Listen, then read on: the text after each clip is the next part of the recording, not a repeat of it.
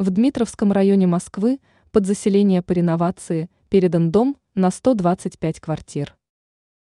В текущем году темпы реализации программы расселения старого жилья увеличились по отношению к прошлому году. Что характерно, новостройки возводятся исключительно на месте демонтированных в рамках программы домов. Строительство жилых домов на новых площадках минимально. У жителей столицы появляется возможность не переезжать надолго в другие районы столицы. Как информирует агентство «Москва», в Дмитровском районе столицы ввели в эксплуатацию жилой дом, в котором 125 квартир для участников программы реновации.